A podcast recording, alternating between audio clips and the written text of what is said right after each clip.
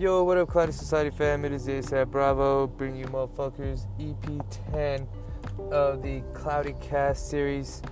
Um, you know, the one where I fucking been reading articles and then they've been they've been shorter. You know what I mean? Nothing too crazy long. Uh, still fucking figuring things out and trying to figure out how to make this shit. You know what I'm saying? Bring more content to this shit. But, anyways, for now, we got another article. I'll go over my shit as I've been doing. I uh, hope y'all have been enjoying it. Uh, if you haven't, anything I could change, any, you know what I mean? I'm fucking open to it. You know, just hit me up anywhere at social or on social at the ASAP Bravo. Uh, anyways, for now, for this EP fucking 10, I got an article right here that's fucking pretty interesting. Um, definitely some shit that I didn't know about. And the title of this article is from High Times. Uh, if you guys ever want the links to these articles, remember just hit me up and I'll send you the links or whatever. Got you. So uh, the title is New Study Shows Joints Waste 300% More THC Than Dabs. Research comp- researchers compared the lung availability of THC when smoking joints versus dabbing concentrates. And this one was written about a month ago. So let's get right fucking into it. So, dabs are getting you higher than joints is not a new concept. Dabs getting you higher than joints is not a new concept in the United States. In fact, they rose to popularity in the US when headlines touted their potency with unsustainable claims that one dab was as strong as five joints. While the act of consuming concentrates has become common among American cannabis users, hardly any available research exists on the subject due to federal prohibition. Fortunately, dabs and dabbing were imported from the USA to Europe, where research on cannabis doesn't face as many obstacles. A recent study conducted by Swiss researchers from the Institute of Forensic Medicine at the University of Bern found that dabbing did a much better job of getting the total amount of available THC and CBD into your lungs than smoking. In fact, the study published in Forensic Science International found that joints were 300% more THC. Oh, found that joints waste 300% more THC than dabs. That's a lot of percentage of fucking THC right there. I myself, a little little insight. I've definitely been um, stuck on the concentrates lately, especially since I got my hand on a little while back on one of those fucking stizzies. Stizzies. Those motherfuckers are so clean. If you haven't tried one, if they're available in your state, I strongly, strongly recommend them. They're fucking good shit.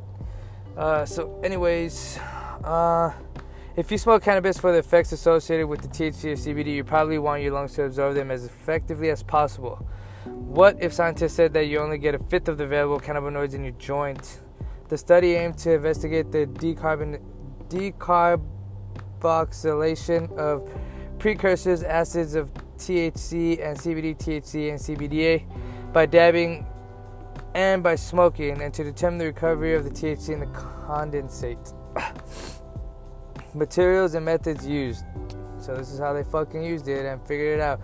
The plant material, or actually they're talking about what's used in the products itself. Okay, the plant material and butane hash oil (BHO) used in this experiment were confiscated by police. From there, samples were submitted to a lab in Germany to test the total cannabinoid content, and finally, the samples were sent to researchers in Switzerland.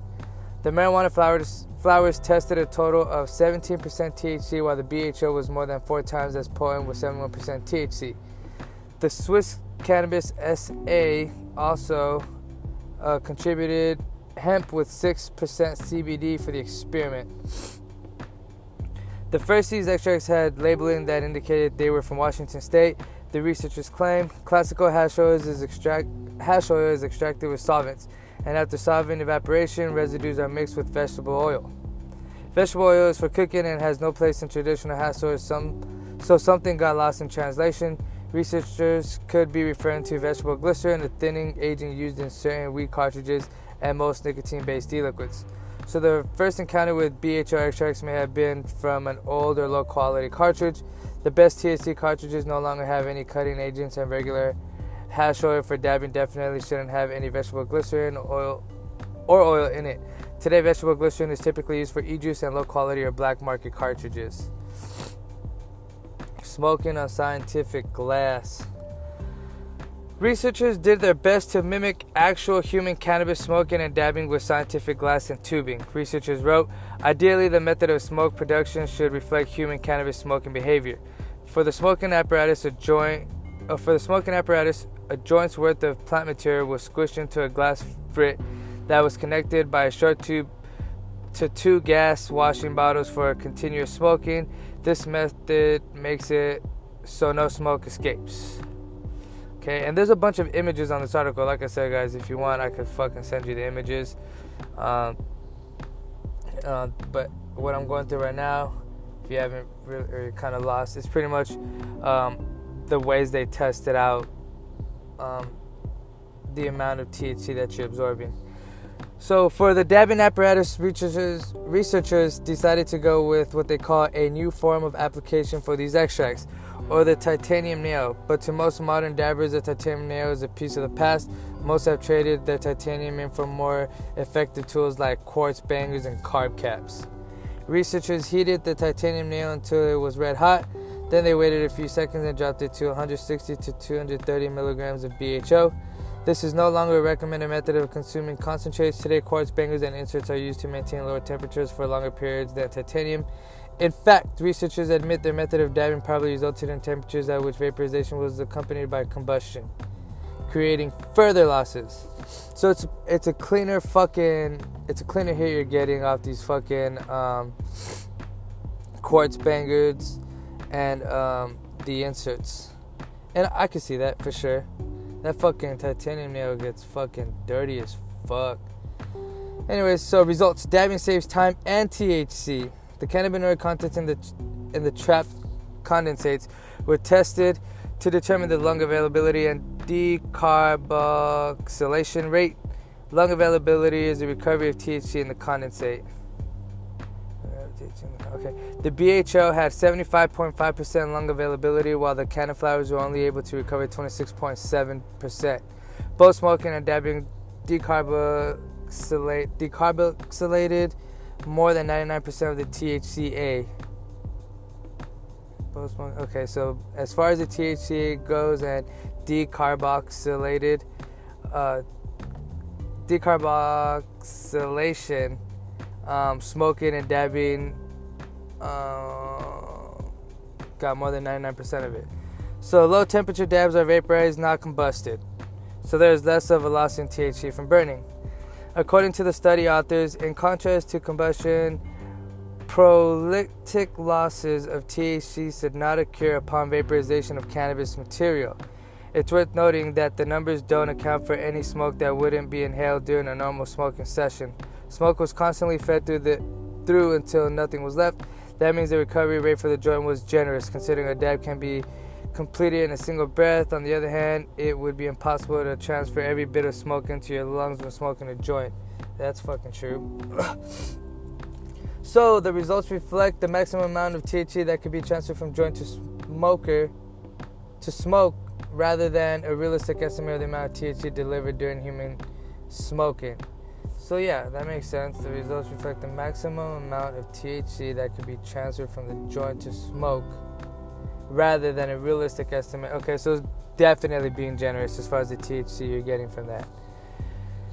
The study also documented the amount of time it takes to smoke flower and dab to completion. It take it took about two minutes to burn the flower and less than five seconds to finish the dab. Researchers addressed exaggerated rumors on the potency of dabs. So does that mean a single dab is equal to smoking several joints? No.